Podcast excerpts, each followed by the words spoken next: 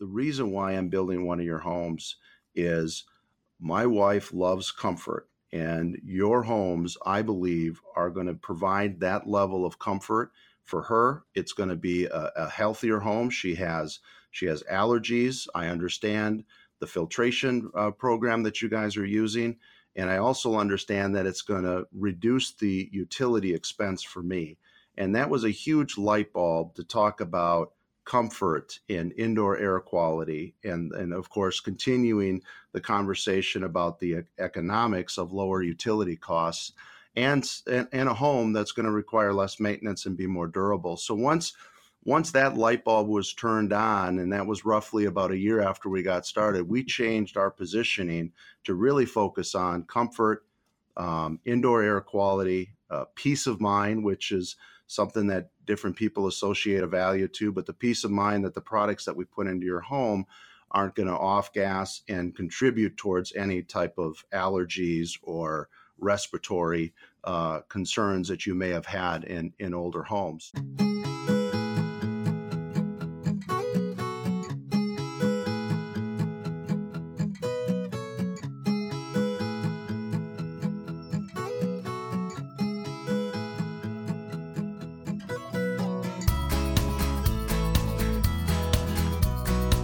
Hi, and welcome to Building Perspective with Matt Riley and Molly Elfman. We're here to bring value to you and your team by exploring all things sales and marketing related, all from different perspectives. Today, our focused discussion of the week is healthy innovation with our guest, Tim O'Brien from Tim O'Brien Homes. But first, let's dive into our top topics of the week. And today, I actually want to go to our listeners for a little bit of advice, because I am actually having a personal communication issue. And this is something I'm normally pretty good with. But, in all my free time, I have volunteered again to be class mom for Zachary's class, his third grade class. And I have had a very hard time communicating with his teacher. So I have discovered she does not respond to email. She doesn't really like when I show up there. So, I've reached out in my effort to say, what is the best way for you to communicate? And I haven't heard back. So, no. Yeah, it's one of those situations. So I'm feeling like that, those feelings of rejection, but they tie in so closely with sales and marketing, of course. So I would love to know from you, how do you all think I should best help this teacher as her class parent if she is not willing to talk to me? So give me some mom advice, give me some dad advice. In the Building Perspective group. Right. In the Building Perspective group, because I need some perspective here, because I've tried showing up with food and treats. She's not into that. I've tried a couple different angles. So, all professional communicators here, give me what you got. I love it. All right. Okay. So I just have a really quick funny story before I talk about my topic, and then we're going to go right into Tim, because Tim's got some unbelievably awesome information to share. But all right. So this morning, Molly, I woke up, I was already stirring a little bit early. It was about 4:55 this morning, and I heard something crash downstairs. And so my eyes popped right open, and I'm like, oh my gosh, what's that? And I don't hear anything. And of course you start to, after that crash, and you start, your mind starts to play games with you. And so I'm creeping out of bed, and I was going to get up soon anyway. So I'm like, now I'm wide awake, or so I think. And so I stand at the top of the stairs, and I don't hear anything. And I soon realized that in my head, I'm thinking, we just put some new LED lights underneath our bookshelves in our living room where the built-ins are and everything to like help light that area up. And I'm thinking, I bet one of those lights that it kind of sticks to the thing underneath. I said, I bet one of those lights fell off. And so I'm like, let me go downstairs and make sure. And I get about halfway down the stairs, and my foot hits and I'm in socks. My foot hits the front of the stair, and I just zoop right down the stairs at 5:00 in the morning. Oh my goodness.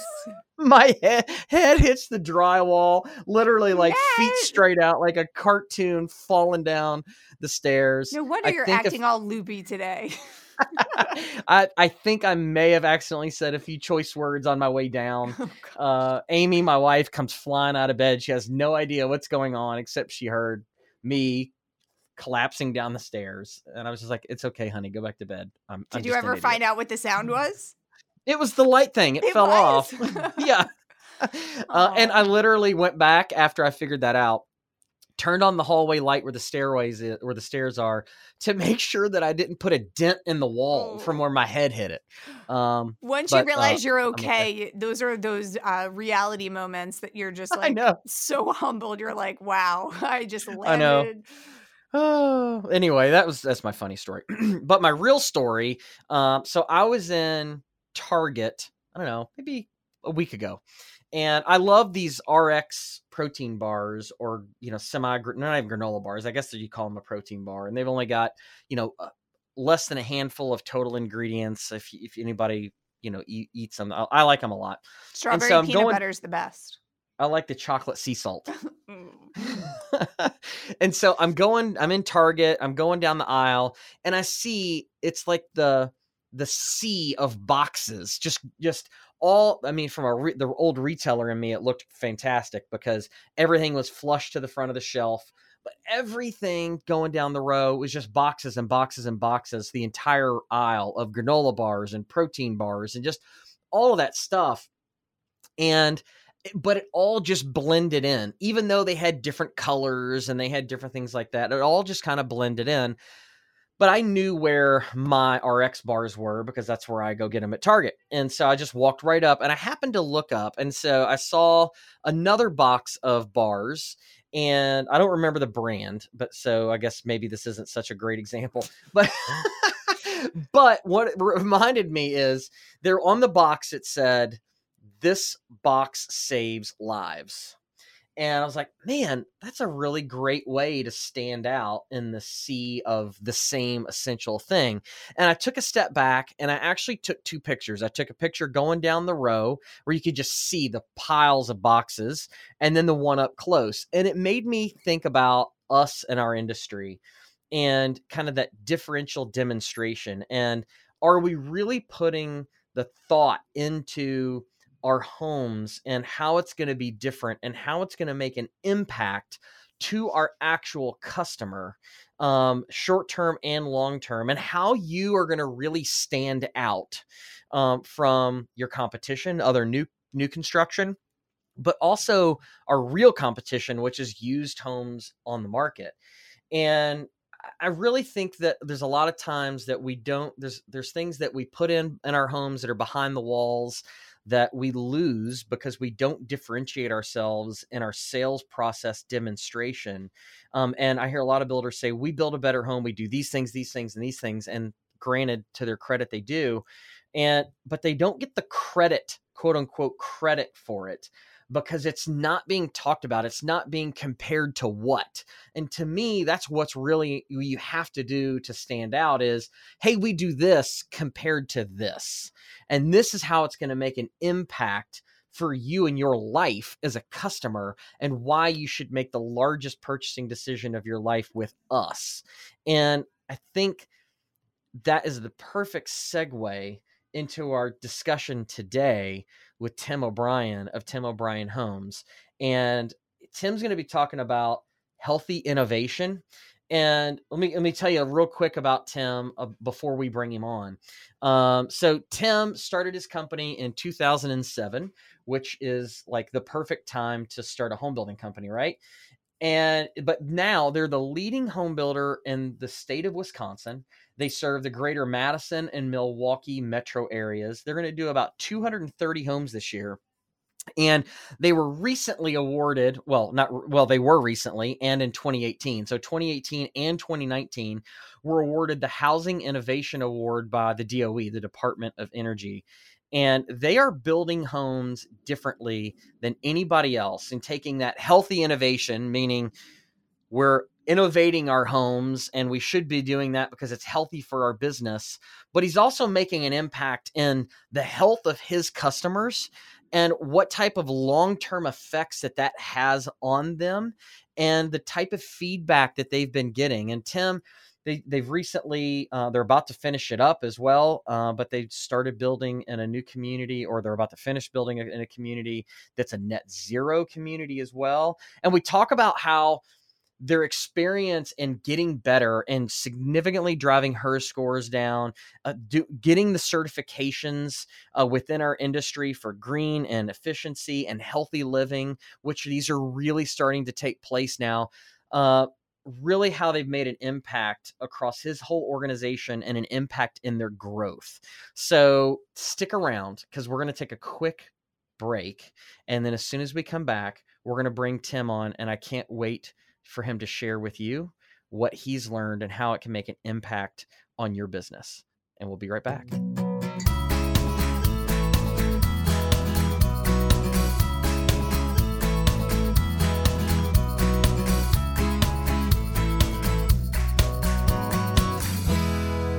All right, and we are back from break, and we are going to dive into our focus discussion of the week this week. And we're honored to have our very first home builder and owner of a home building company, Tim O'Brien of Tim O'Brien Homes. So thank you so much for being on the show today, Tim. Oh, my pleasure to be here. Thank you for inviting me. Absolutely. You know, we get the chance to talk to so many people and interview people and have fun for podcasts and put out great content. And really glad that you agreed to come on and talk about something that I know we feel like is really going to start having a huge impact on our industry as a whole. And getting away from just the, focusing on solely energy efficiency, but taking it to a whole new level of you've got a new neighborhood. Well, I should say a current community that it's going to be net zero ready homes, and really diving in and made a full commitment to your company of everything you build is green, and just that certification. I think this is really going to have a big impact in our industry as a whole, and just really appreciate you willing to talk and share. So why don't we start a little bit first, and just you tell us a little bit about your company and, when you got your start, how you got your start, and kind of where you are now. Yeah. So we started Tim O'Brien Homes, my partner, Matt Newman, and I in June of 2007. So kind of just when things were starting to slide into the great housing recession, as it's known. And we felt that there was an opportunity to really create something new. And we both had kind of the same mindset and believe that green and energy efficiency, should be more than just should be more mainstream and affordable and attainable to the general consumer versus kind of what had happened at the time was more of the smaller builders, the boutique builders kind of doing it on a smaller scale, more customized and with a lot more detail, not really focusing on really what the value proposition of bringing these two features together. And at that point in time, a lot of what we heard and discovered that, there's about a 10 to 15% premium to kind of do the all out green and energy efficiency that sometimes had a fashionably green component to it and sometimes had an economic green component to it. And we really focused on the economic green. That's kind of where we started. So we were able to kind of demonstrate that we could build that same home with about a 3% premium on it, which translated to, say maybe $10,000 at the time. But we could also demonstrate to our customers that there was a 3 to 5 year return on that investment. We were able to show them that with the energy packages, the energy features, our wall system that we have developed, and our introduction to closed cell foam, which is a spray foam that we use in strategic areas of the home, that our focus on those strategic elements could really keep that cost down and increase that ROI for our buyer. So we believe that the conversation around buying a new home had to really include that total cost of home ownership. So not just what it costs to build a home, but what is that's the initial cost, but the total cost is really that initial cost plus the cost to run it and to maintain it. And once we started having those conversations with the buying public, they really started to gravitate towards it. And we were able to scale it up pretty quickly because going into the housing recession, there was also an abundant amount of lots available at a fairly reasonable price, and that allowed us to scale it up pretty quickly from that point. That's great. And you started, you decided to start a home building company in the perfect timing, right? Yeah, honestly, in the worst really economic time you could have possibly started a home building company. And you came at it from a different perspective of, we're going to do this differently and build differently than anybody else. And I think, you started in 2007, you fast forward today, and you guys are going to do you guys are building in Wisconsin, and just kind of give everybody a geographical areas, and serving the greater Madison and Milwaukee metro areas. And you guys are going to do this year about 230 homes a year, right? That is correct. Yep. And so 2 years in a row now, again, fast forwarding 2 years in a row, you've been recently awarded both 2018 and 2019's Housing Innovation Award by the Department of Energy, which is a feat in itself. I mean, it's unbelievably impressive, and that you've taken the company to the heights of where you are from 2007 and to the housing crisis. And now you're the leading home builder in the greater Wisconsin area. I think that's, first off, congratulations. That's a job well done. Well, thank you. We have a great group of people, and our professional network has been extremely supportive of our efforts. And we learn by, working with some other great professionals, manufacturers, suppliers, and our energy auditor has been a tremendous partner, which has helped us learn a lot more about what we can do and make it affordable for people. Okay, so you mentioned a few minutes ago about having these conversations with the buying public, and of course, being obsessed with marketing. Those conversations are what marketing is all about. And when there's an education component that goes with it, I think that can be really hard for home builders, because they don't want to overcomplicate things, but they also need to communicate what they're doing. So I would love to hear how you're having those conversations with the buying public, and I'm sure our listeners would as well. Well, Molly, you're dead on with that comment, because when we initially started this conversation with our customers, we had talked about at that point in time, there was a lot of discussion in the media, and there was a lot of new products, green products coming out. And there was all this discussion centered around, sustainability, saving the planet, saving the polar ice caps, the polar bears, and all that stuff that goes with it, which are all reasonable and good topics to bring into the conversation. But it took one marketing exec that we sold a home to and said, Tim, I do get that, and I do care about that, but that's not the reason why I'm building one of your homes. The reason why I'm building one of your homes is my wife loves comfort, and your homes, I believe, are going to provide that level of comfort for her. It's going to be a healthier home. She has allergies. I understand the filtration program that you guys are using. And I also understand that it's going to reduce the utility expense for me. And that was a huge light bulb to talk about comfort and indoor air quality, and of course, continuing the conversation about the economics of lower utility costs and a home that's going to require less maintenance and be more durable. So once that light bulb was turned on, and that was roughly about a year after we got started, we changed our positioning to really focus on comfort, indoor air quality, peace of mind, which is something that different people associate a value to, but the peace of mind that the products that we put into your home aren't going to off-gas and contribute towards any type of allergies or respiratory concerns that you may have had in older homes. So we really focused on, and we really believed that building a healthier home for the mainstream new home buyer was going to be the position that we were going to take in the marketplace. And the communication, of course, to our sales team and to the buying public really kind of centered around that message of comfort, utilities, indoor air quality, and peace of mind.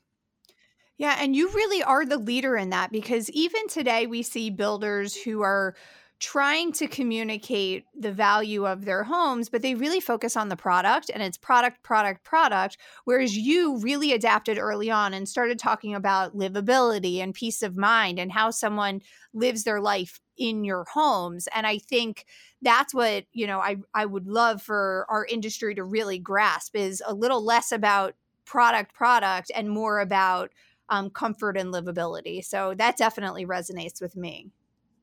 And you know, one of the other things that was important too is obviously having good design, good quality design, and our sales team and the people within our company. Of course, going into the downturn, there's a lot of builders who were very anxious about the changes that they had to make.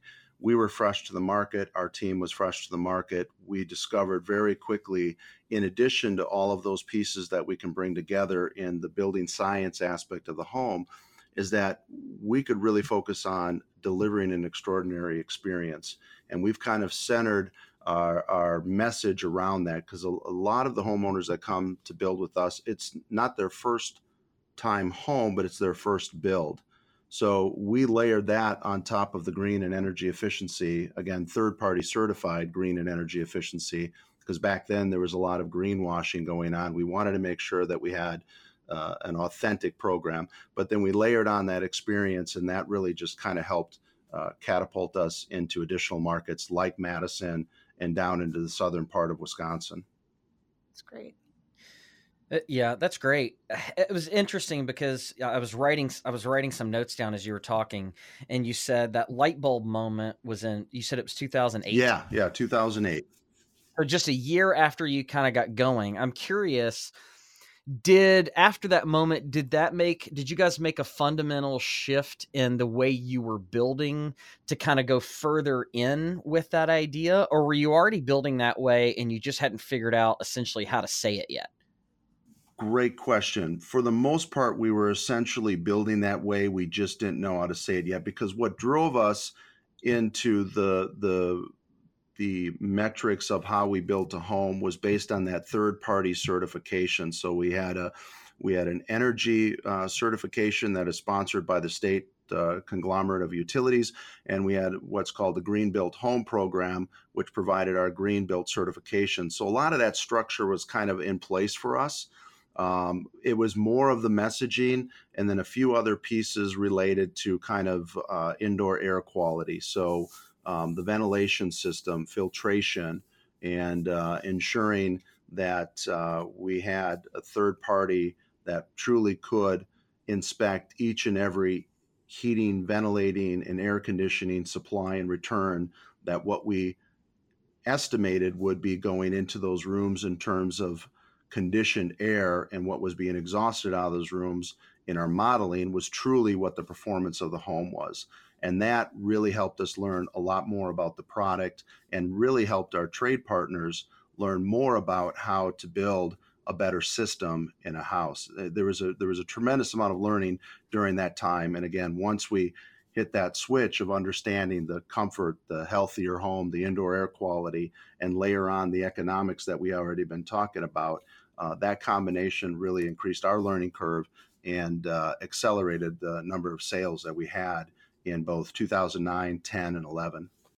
So did you have a particular reason why? When you started Tim O'Brien Homes, was there a particular reason why you decided you were going to go down this path of green building and healthier indoor living? Is there something behind that? Or did you just feel like there's a huge opportunity here because no one's really doing it? When we formed this company, it was at a time where my business partner was on the development side of the business, and I had worked for a kind of a regional home builder up to that point. And so I had introduced the concept of an energy certified home back in 2004 to that regional builder. And as the market started to shift, there was more of a force towards dollar per square foot, right? And more of that commoditized building process. And with all the work that we had done to get it up to that point and the success we were having with it, I recognized at that point that there was a market for this product.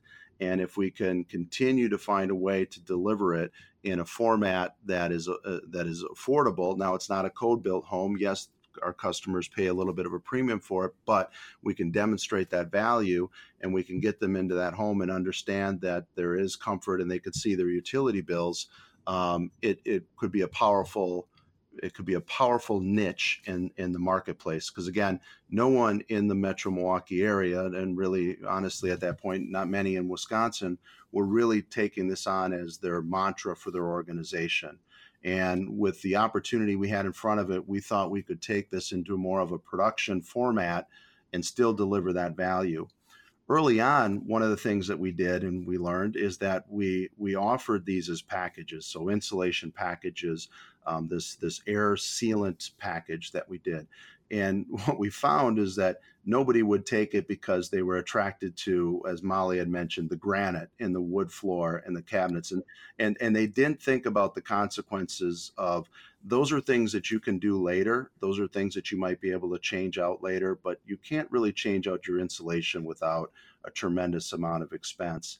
So we made a conscious decision to say, we're going to make that the standard. We're not going to allow people to take it out. We're not, and what we found is we made a gamble on it. And what we found is that in our surveying that we did with our customers, and the 11-month and the 12-month after the 1-year warranty was up, the accolades that we got for the lower utility bills, the greater level of comfort, and that just reinforced our instinct that that was the direction for us to go. We weren't going to make it an option. Of course, we had to make it reasonably priced and affordable. We had to be strategic in the areas of which we spent those dollars, because it's still a tough time for people to buy a home and during the recession. And what we found is it's almost like the iPhone. Once you give it to them, they don't know they want it, but once you give it to them and they live with it, they're like, I can't imagine living without this. And I'm glad it's here, because I would have never bought it, but now that it's here, I'm happy because I'm more comfortable. My utility bills are lower. I don't have drafts. I don't have one room in the house is really cold. The other room is really warm. There was just that tremendous amount of appreciation for the effort that went into building the home.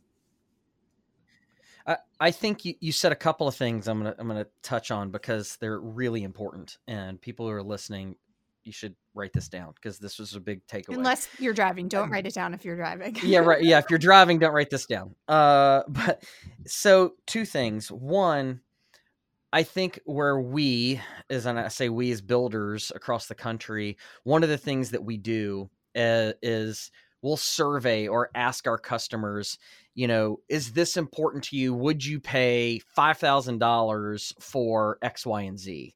And more times than not, those surveys come back to us and they say, no, I wouldn't pay extra for that. And so we don't offer it. And so we're like, well, and that's kind of the sentiment on a lot of things, whether it's in general innovation, whether it's green, whether it's healthy, whether it's energy, more energy efficiency, whether it's smart home technology, just general innovation. The kind of sentiment out there is, well, my customers aren't willing to pay me for it, right? They've told me they're not willing to pay for it. And I think you did something really amazing, which is said, we know this is so important, and we know that it has a positive effect for our homeowner.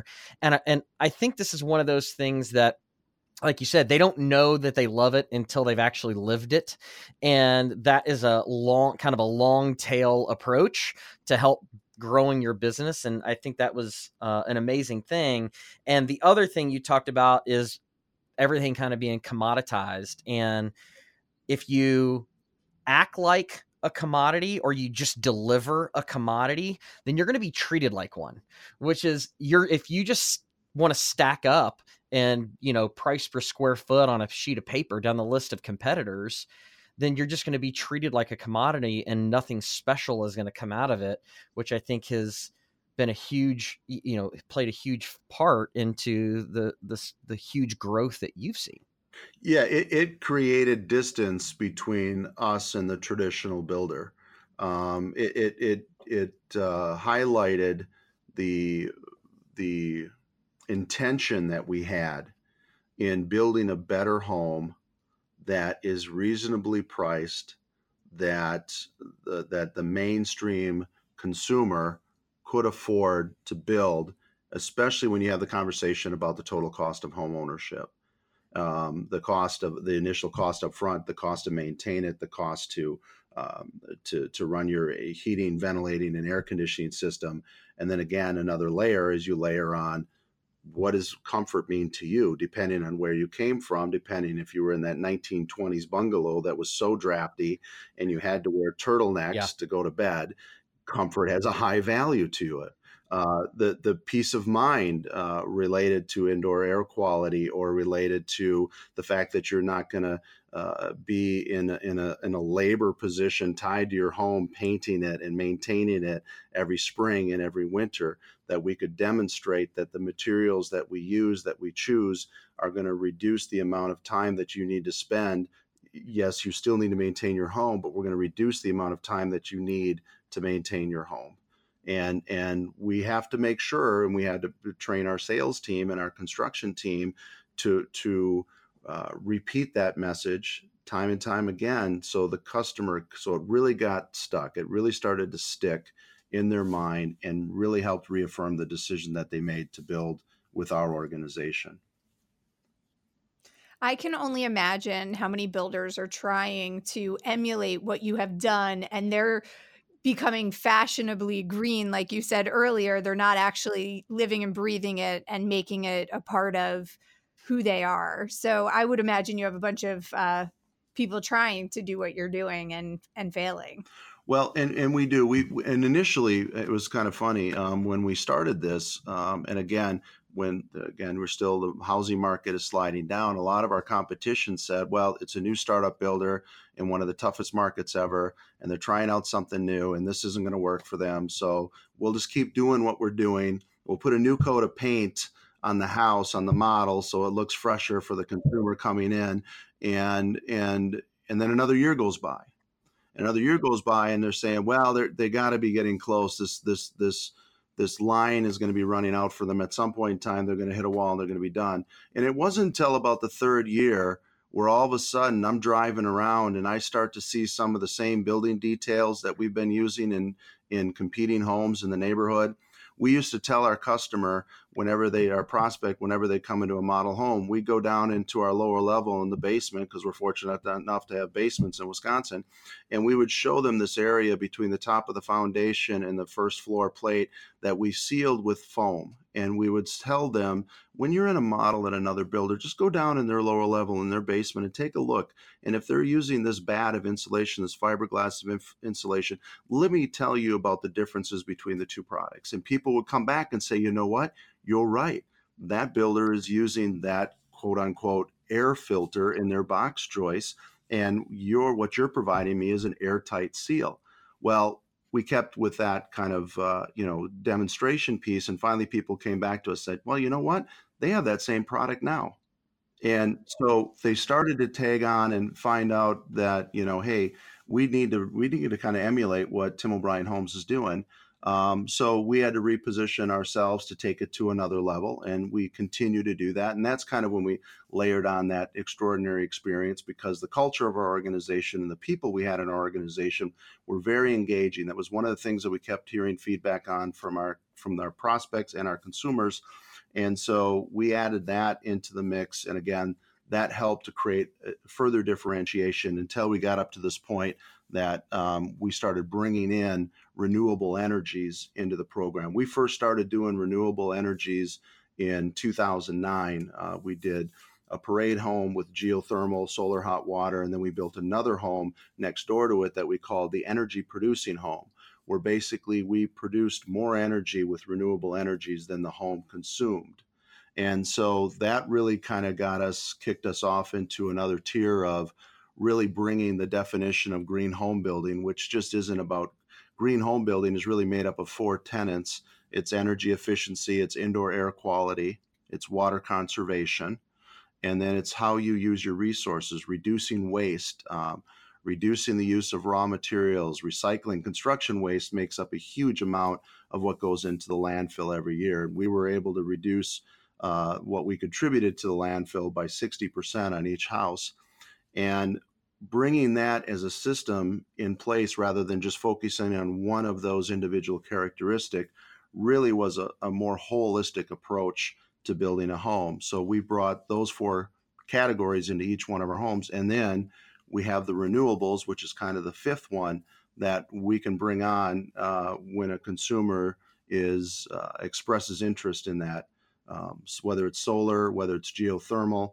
Those are really the two big ones right now, but we do a significant more amount of solar than any other renewable that's available to us.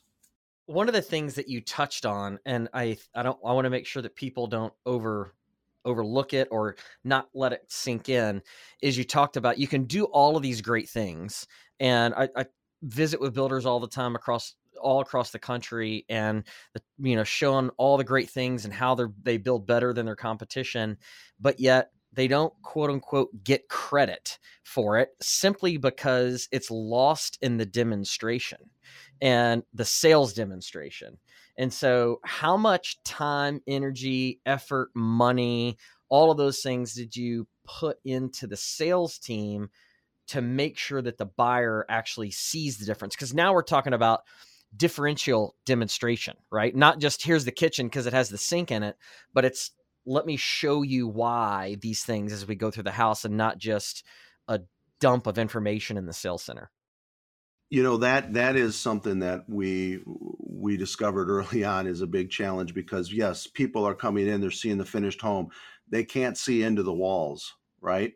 They can't see what is behind the surface, what drives, what is the engine of the home.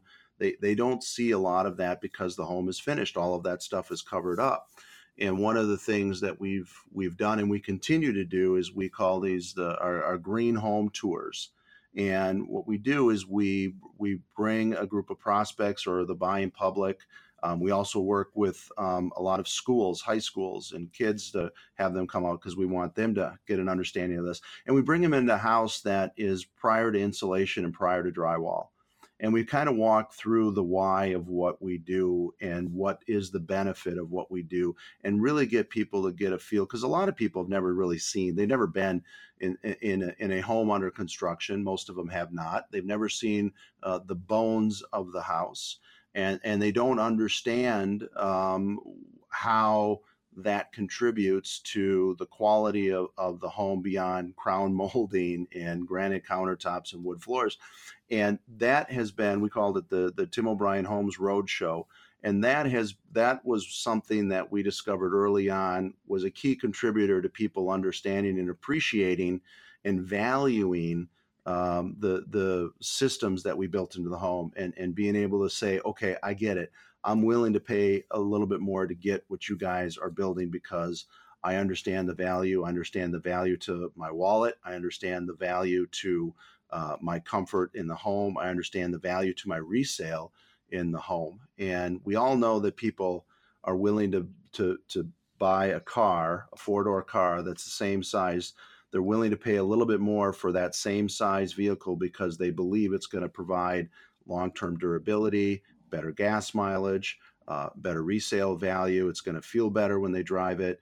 So, we've kind of taken a little bit of those aspects and said, okay, we're going to show you and demonstrate why this is a better home outside of what you see in the finishes. We'll show you the finishes, but let me show you what's behind the walls. Let me show you what we do in the ceilings and what we do to help with reduce the amount of air infiltration into the home, and to create a greater level of comfort in the home for you. And the only way really to show you that is behind the walls. We get anywhere from 15 to 25 people on a monthly basis that come out specifically for that tour on a Saturday or Sunday afternoon. And it's been great. How often do you do those? We do them once a month. We do them once a month, and typically in the spring we'll do it with a greater level of frequency because people really aren't too interested coming out in the dead of winter. So usually in the spring, which is the higher our seasonality of sales, we'll do them twice a month. In the summer, we'll do them once a month, and then come fall, we'll do them twice a month. And then we usually kind of shut it down around December through January and February, depending on weather. In March, we'll kick them back up. But one of the other things we do is we've also created models of our wall section that we have in each one of our model homes that our salespeople can demonstrate and show kind of a cutaway of what the wall is, why we do what we do.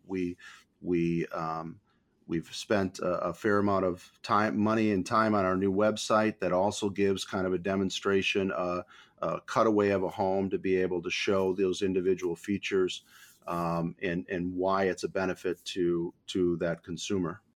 Yeah, so I totally believe that today's consumer is so smart, and we have to focus on educating the consumer and being a part of that process because they want to make smart decisions. And then what it really ends up doing is it builds trust because you become this outlet of information and getting them to think about what's behind the walls and ask these hard questions. So we love getting into that. And we could probably talk about that more. What I want to do now, if it's okay with you, is we really want to hear about Red Fox Crossing and about this specific project and kind of talk a little bit about that one. So can you just give us a little background on this project? Yeah. So back in 2013, we have an annual planning process, which most companies do. And every year we take a look, of course, of what our 1-year business plan is, right? And then we also look out, we call it the 3-year picture. So in 3 years, kind of where do we want to be and what do we need to do in our 1-year business plan to start moving towards that 3-year picture? We also have what we call our 10-year vision, and it's usually about an 8 to 10-year vision.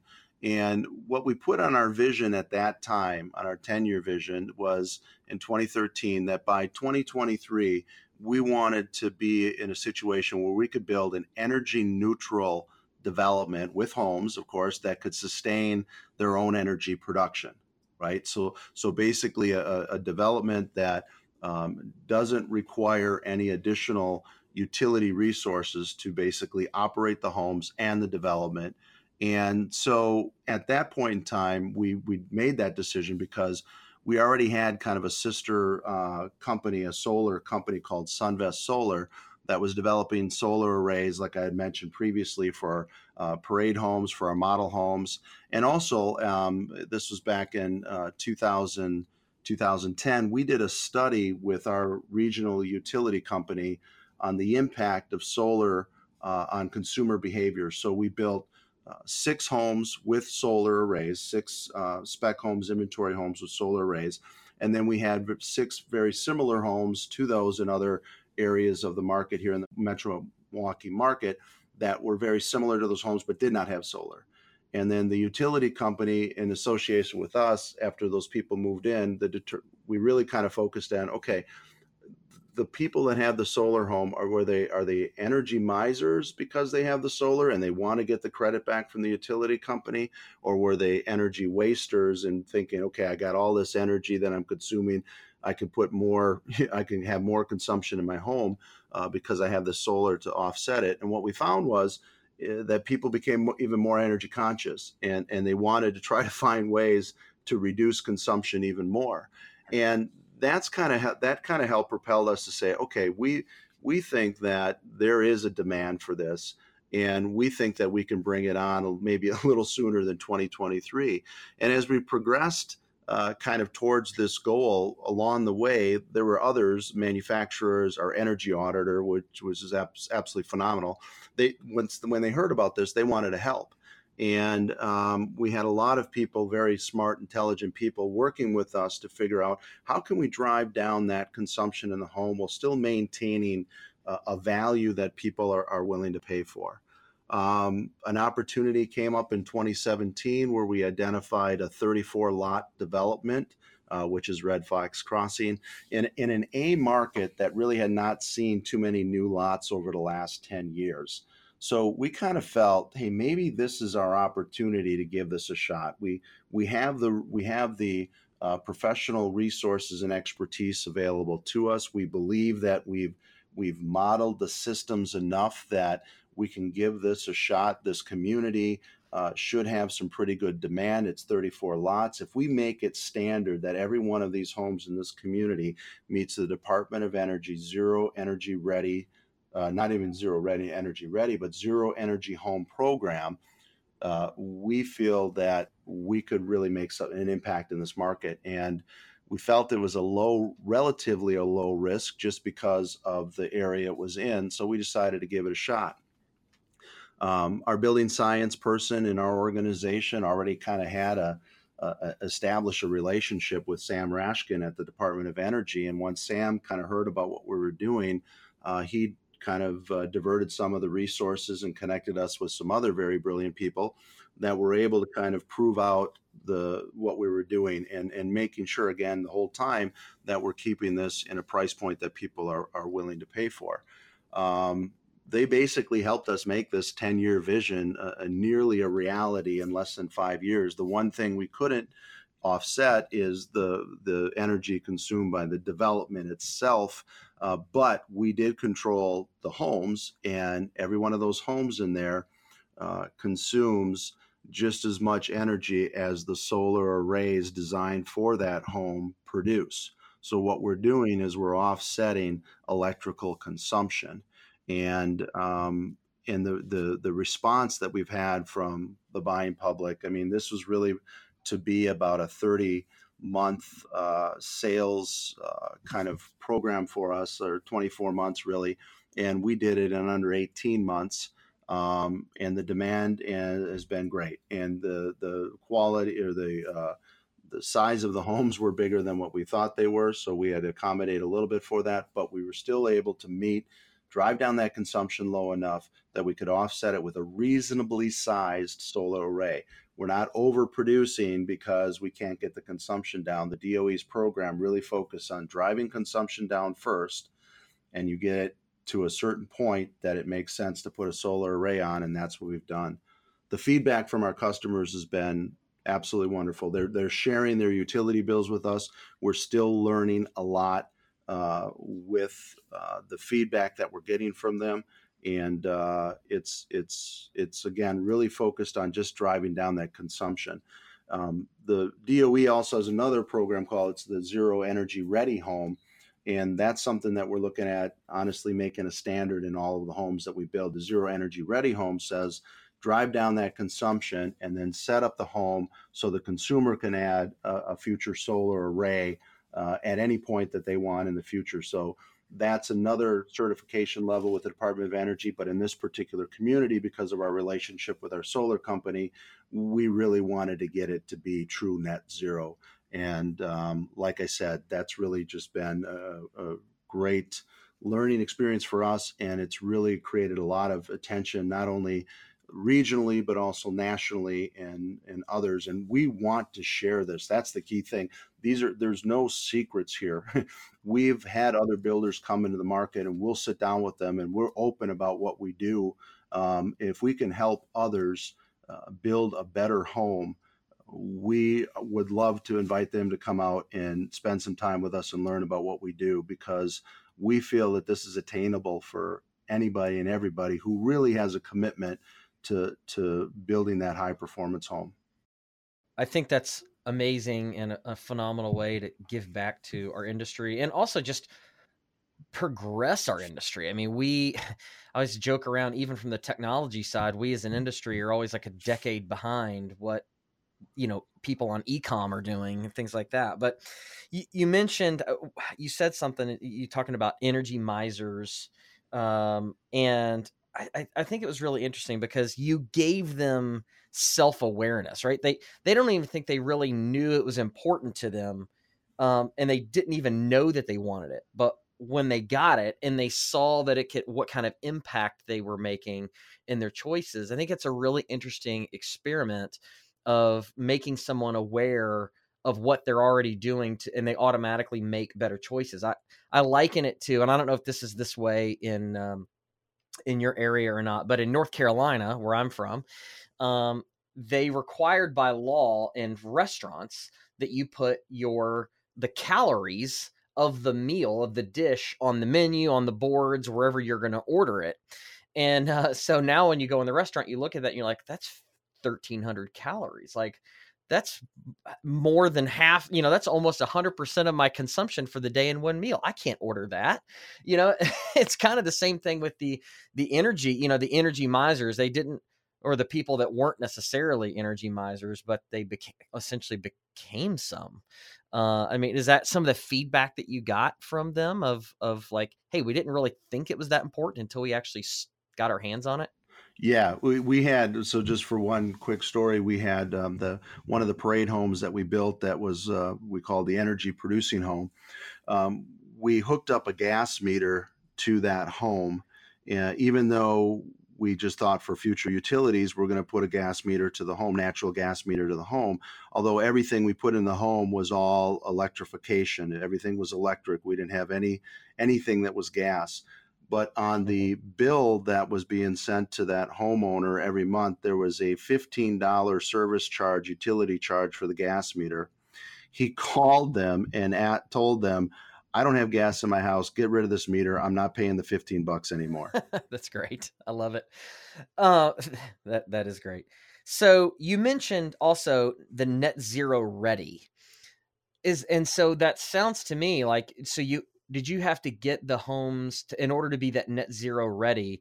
Did you have to drive the HERS score down to a certain point and then essentially rough in for the ability to add solar later? Is that how that works? Yeah, that's exactly it, Matt. You still drive down the consumption to get to that home energy rating score, the HERS score, as you referenced. And then we have a conduit basically that runs from the basement, the lower level, up through the attic on the side of the home where the panels would go. The other thing is you have to look at that orientation of the home. We sometimes have to change, we don't got that perfect orientation to the south or the southwest, and we have to either hip the roof or change the plane of the roof to make sure that we get the right orientation, because there are specifics to what the roof pitch is and its exposure to the south and the southwest. So that's another design element that you have to take into consideration. But the concept is, we set it up. It's like a basement bath rough-in. We get the pipes there.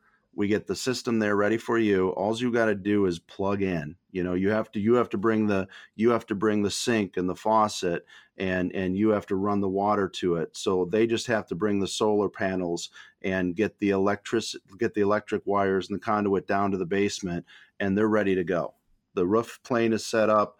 The consumption is driven down. We have a space for the inverter, for the solar array inverter in the basement, all roughed in, ready to go. That's the ready part. I love it. I think that's a great way to stair step your way into it. I mean, is that something that you got? I mean, kind of I'm assuming from building this project of Red Fox Crossing that there's been things that you've discovered along the way that maybe have leaked into the other communities. And obviously not everything is going to be a net zero home that you build, but are you starting to see things like the net zero ready or other efficiencies that you discovered while building in Red Fox Crossing that have pushed themselves into other communities and product lines that you have? We sure have. I mean, one of the things that we saw very early on is that in order for us really to drive down the consumption, in addition to things like, LED bulbs, right? And better window glass, but you really have to, and better insulation, you really have to focus on air tightness. You really have to drive down the amount of infiltration that comes into the home. And what happens when you do that, you have to be aware of the indoor air quality of the home. You have to be conscious of the fact that you're going to drive down the air infiltration, which brings in fresh air, uncontrolled fresh air, but fresh air into the home. That was one of the things we learned very quickly about, is making sure that we have a balanced ventilation system, and one that ties in with the outdoor temperature in relative humidity and the indoor temperature and relative humidity, and to be in a situation where our customers aren't pulling 5 or 7 or 10 different levers to try to balance it all out, to try to automate it so they could say, here's where I want to be at a temperature and here's what I want to be at relative humidity. I want my HVAC system to respond. And that's one of the things that we learned more about, is how to make that better automated, how to ensure as we drive this consumption, as we drive the air infiltration down, that when they're cooking in their house, or when they're bathing in their house, or when they're creating moisture or other types of contaminants in the house, that we have a system that can remove that and replenish the home with fresh air. So that was a big learning curve for us. And again, we had great, smart people to help us out. We also, our trade partners learned a ton. Our HVAC supply in the home, our HVAC contractor learned how to develop a better system of supplying air to rooms and being able to get that exhausted air back down more efficiently through the heating and ventilation system. So we had a greater level of comfort and efficiency in the system. That was a big learning curve for them. And we have taken what we've learned from that and applied that to all of the homes that we build today, both on the indoor air quality side and the distribution of conditioned air and the return of the exhausted or stale air through the HVAC system. Yeah, I can only imagine. Yeah, I can. As a builder, I remember having these conversations, and we're always trying to fight, but it was a battle to help, focus on getting the fresh air in, controlled fresh air. It's like a fresh air intake, but also the battle of how do we get our air changes down, right, to help affect that HERS score. And I think that, from what you're saying, that doing that from a net zero, really having to drive that consumption down and be efficient with the air changes on the handler and things like that, I'm sure played a huge part in lowering the HERS score on the product across the board. It has, and air tightness is a big contributor to, in addition to the LED bulbs and the other things that we discussed, is a big contributor to driving down that HERS score. And it's kind of a process of what we call whack-a-mole. When you make a tweak in one area and you think you got to cover it up, you got it covered and you've got it in place and it's working, something else pops up in another area. And so we're constantly looking at all of those different dials, if you will, in the house to make sure that when we make an impact in one area of the performance of the home, that we're checking the other areas for changes or for something else that might pop up that we hadn't experienced before. And again, it all comes back to a great trade partners and that are willing to innovate and to really be engaged in the process. And I can't say enough about a good quality energy rater who's willing to take the time to experiment and model and try different things with you, because he or she is just as excited about where you're going as you are. Yeah, no, that's great. If you were and I know you've got a flight to catch, so I want to be efficient with your time. Because I could sit here and talk about this all day because I love it. But if you were to say, talking to, the average builder who's building an efficient home, who's making a shift into, all right, to kind of the healthy realm and maybe putting their toes in the water with the green side of things, where would you recommend that they start? And, from you going through it, how would you recommend that they start to essentially kind of maybe make the process a little less painful? Well, I think there's a lot of really good people out there that want to help change this industry. And like I said, we're open to sharing, what we do to help build a better home in an economical way. The Department of Energy, Sam Rashkin's group, has been a big help to us. There are other organizations like EBA, the Environmental and Energy Builders Association, which has a conference once a year, which I just came back from for 2 weeks ago. There's a tremendous amount of learning that can be done there. Really a lot of, whether it's your local green home building program or regional green home building program, the National Associations of Home Builders have their green program.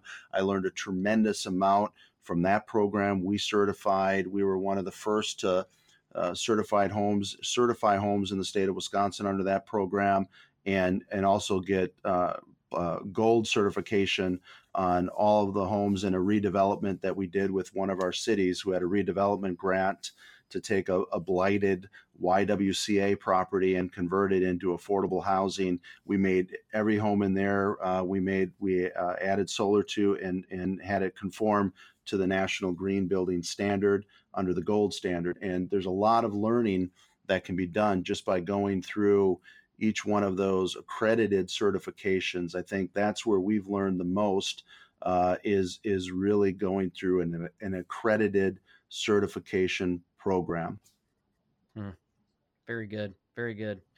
Well, Tim, that was a ton of unbelievably helpful information for, I love learning about it, and Molly does too. And but most importantly, you know, the builders out there in our industry, and that's what you just spent basically almost 50 minutes going through with us, is really what our industry is all about. It's getting better and sharing the information like this. And that's exactly why Molly and I decided to start this podcast in general, is just to interview super smart people that are doing awesome things like you and your team, and putting it out there for everybody to pick up. So thank you so much for A, just doing what you're doing, and be willing to share, and B, coming on our show and sharing it with us. Well, I really appreciate the opportunity, Matt and Molly. I think the conversations like this get people more aware of the opportunity, and the amount of learning that I've done from others that have shared ideas and been involved in helping us get to where we are just gets me more excited about sharing it with others. Well, awesome. Well, thank you again for coming on the show. And Molly, thank you so much. Yeah, it's been very inspiring, and we love learning about this. So we really appreciate your time, and thank you. I know our listeners will as well.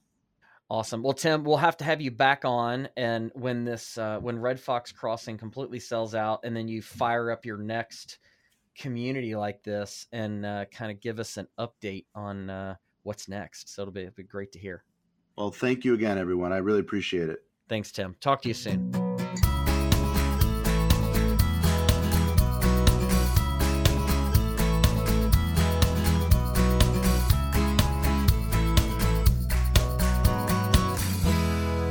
All right, and that is going to do it for us this week. Thank you so much again, Tim, for coming on our show. That was unbelievable information that I think that so many people in our industry need to hear and can take tons away from. So thank you so much for taking the time out of your busy day to share with us. So it was amazing. So thank you. All right, guys, that is going to do it for us and wrap up another episode of Building Perspective. Make sure you join us all on our Facebook group, Building Perspective, so you can join in on the conversation with us, ask some questions, get them read on the air, and have some fun along the way. Thanks so much. You guys have a great week.